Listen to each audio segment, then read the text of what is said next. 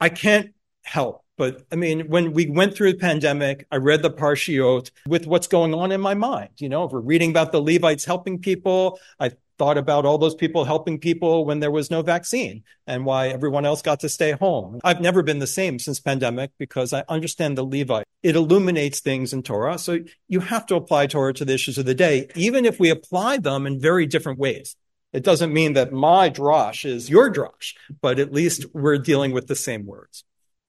So I'll share some commentary on the second line of the parsha today, which goes like this. Vayasev Elohim et derech hamidbar yamsuf v'chamushim alu v'nei Yisrael me'eretz mitzrayim. So God led the people roundabout by the midbar of the Sea of Reeds. Now the Israelites went up Hamushim, they went up armed out of the land of Egypt.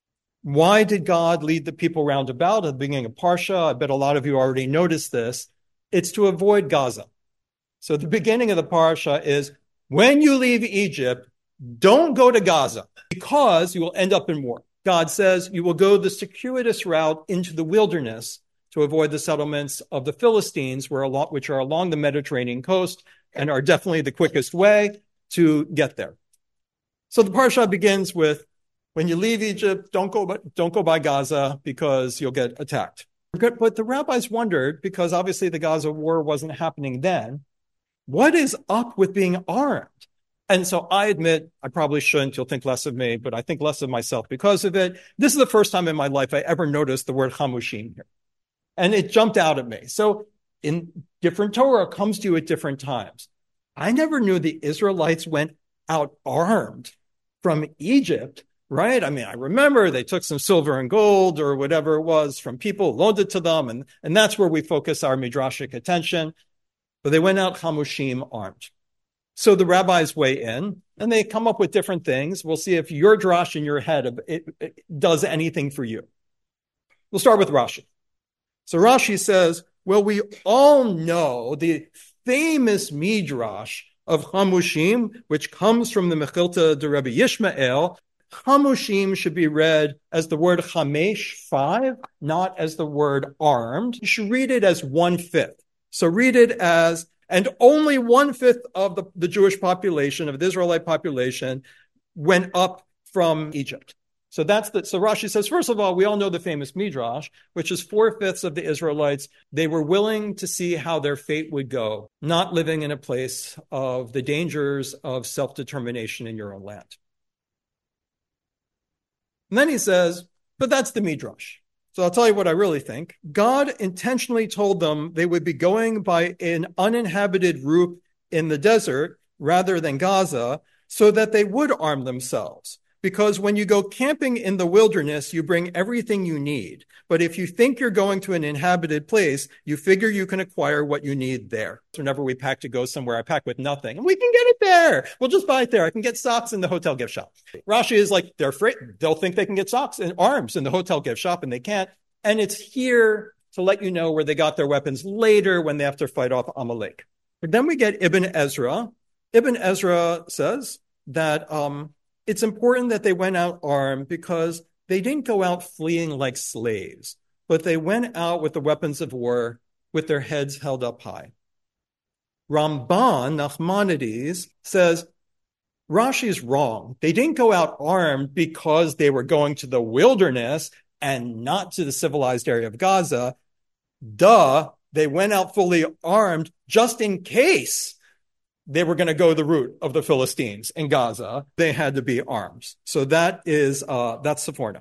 The Or HaChaim, the Moroccan uh, commentator, says the Israelites needed two reasons for not returning to Egypt. Um, because God is, you know, you read the Parsha. God's like, oh my gosh, they're going to want to go back. They're going to want to go back. So number one, God made them armed. So they knew if they returned to Egypt, they would be attacked by the Egyptians. So it would force them not to go back. But because it scared them to have arms, God reassures them that don't worry, you're armed, but you won't have to use them. And finally, the Tur HaAroch says the Torah records that although God led the Israelites in the direction of the Midbar of the desert, where normally no encounter with a hostile force would uh, need to be anticipated, nevertheless, they were armed because this would enable them to, to cope with an unforeseen eventuality, which is what if the Philistines came out from their area and waged a war of aggression on them in the safe area? In other words, they were going to avoid Gaza and not disturb the inhabitants, but they had to be armed in case those inhabitants came to attack the Israelites in a war of aggression rather than just in defending their territory.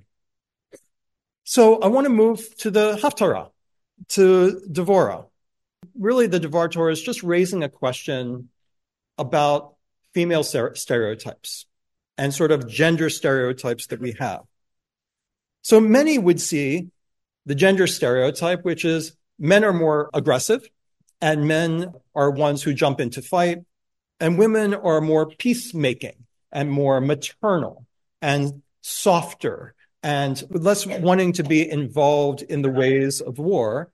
And yet here you have Deborah and she's the greatest in many ways of the Shoftim, of the judges. She's a prophetess. She, she's a woman who's like, we need to attack the Canaanites and we need to take care of this and we need to unite the people to do so. And then Barak says, no, you have to go. And so she says, if I go, you won't get the credit. A woman will get the credit. And then at the end of the story, either Devorah gets the credit or Yael gets the credit. So the character of Yael comes in and Yael kills King Sisera. So even though Barak and Deborah win the, the battle, the war, nevertheless, I mean, who remembers that? What people remember is who killed the king, and Sisera is killed by Yael with a tent pole nailed into his head. It's interesting what she says when she does so. I bet your mother is going to be disappointed. Now you think she's going, I think she's going to say, because her little boy's not coming home.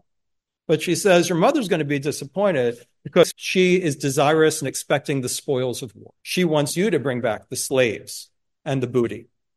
And so it's going to be interesting when we send you back without it. Now, what that tells me, it raises questions for me about just our gender stereotype. Are Deborah and Yael transgressive? Meaning they violate, violate the gender stereotypes of the time. Or do they just violate the gender stereotypes of our time? Are we inheriting Victorian and as Elizabethan and sort of models of the way women are? And then we look back in the text and be like, wow, that's, this is a real exception to the rule. But maybe it was an exception to their rule. After all, who pays the greatest price for not being defended in war? It's women. So the notion that we have that women all want to make peace and men just want to make war. And men are naturally aggressive and women are naturally peacemakers is a little bit if if um if there's any truth to what i'm saying which is is it really kind of a modern european gender separation? And isn't it the case that in the ancient world women are the most vulnerable? And and yael and, and deborah know that. And so that we shouldn't associate them with just in a sense being mothers although there is a time for that as well it came up, this stereotype of our time with the events of October 7th. The intelligence units in Israel are dominated by men at the it's like education in America, right? The principals are often men, and all the teachers are often women. Similarly, in the Israeli intelligence, people at the top are the men, but there are a lot of women involved in the actual intelligence gathering, especially women who choose to do that work rather than being in a combat unit or asking for an exception. So a junior Israeli officer in the elite 8200 intelligence unit warned over Hamas's plan of a mass infiltration event and was ignored by her commanders.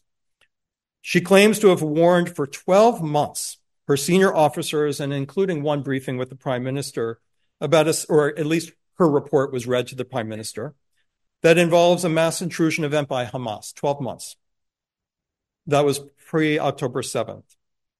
She says that her commanders repeatedly did nothing. At one point, they said to her, You are imagining it.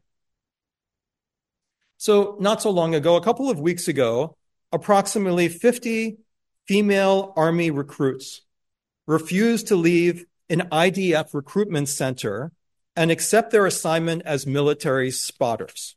In Hebrew, it's Tats Pitaniot, famous unit. It's largely dominated by women. They are military spotters. They're put along the Gaza border to gather surveillance and report. Some of them were detained or arrested, but ultimately not charged. remember that it was that unit that was part of the attack that took place at the Nahal Oz army base during the Hamas infiltration October 7th.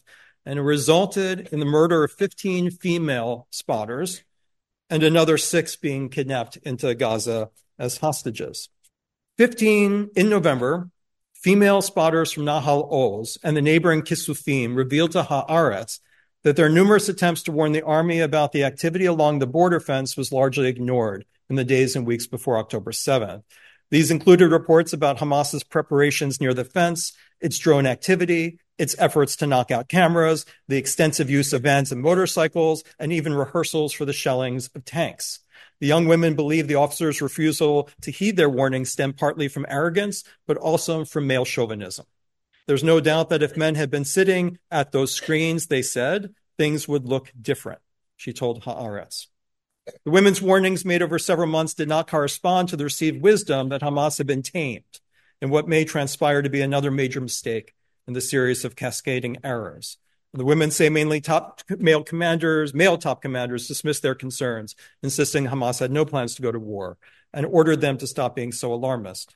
One of the soldiers, who only agrees to be identified by her first name, Ilana, told Haaretz that they actually observed Hamas fighters training for assaults. She says, quote, a month and a half before the war, we saw that in one of the Hamas training camps, they had built an exact scaled model of our observer's position, the one like the one we operate.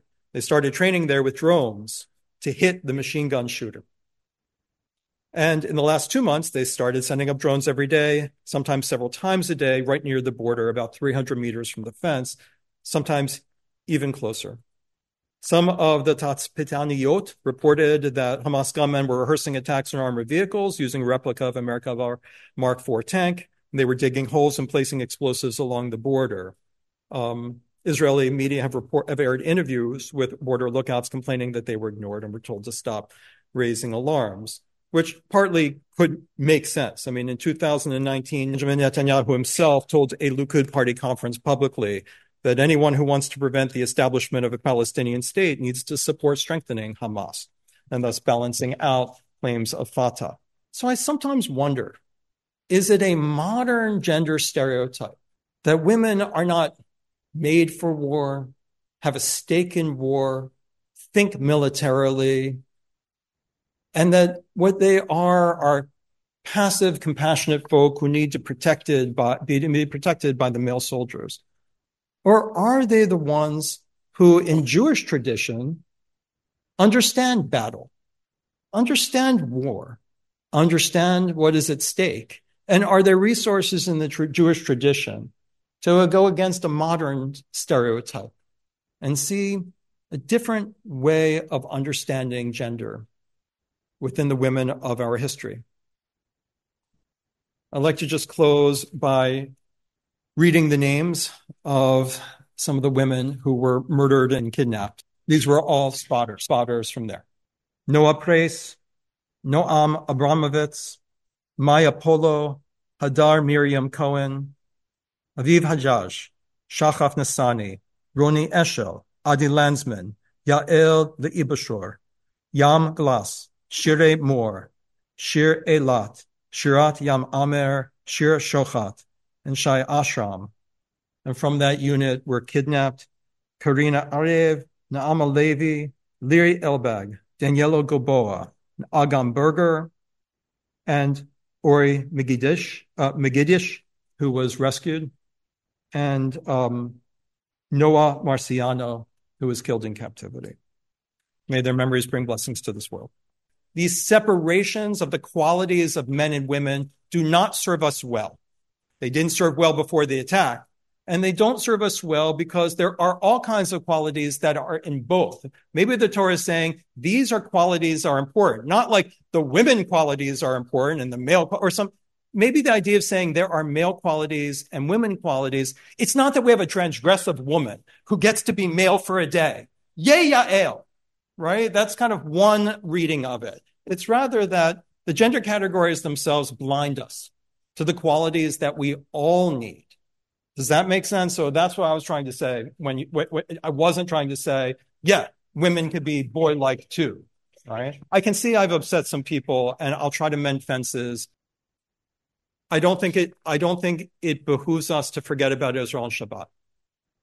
And I don't think it behooves us to read Torah without thinking about what's going on in our lives, because then we just live a life about not applying Torah to our lives. I had one person who visited here once, was very, very nasty to me. I was talking about the halacha of abortion and said, I want to go back. To, I'm not Orthodox, but I'm going back to an Orthodox congregation because they don't bring in these issues of the day. Right. I'm like, well, it was the, it was the legal codes that brought in the issue of the day. So I apologize. I don't think it behooves us to avoid the issues of the day. At the same time, if I'm failing to include uh, others' voices, all voices, I'm not trying to say think like me. I was really just trying to say that here we have a case of gender categories, and it comes up in the context of defending ourselves and of being attacked. And that it leads us to think more carefully about what are the qualities that are needed in these very, very difficult times. And I leave those decisions up to you. I wasn't trying to make those decisions for you.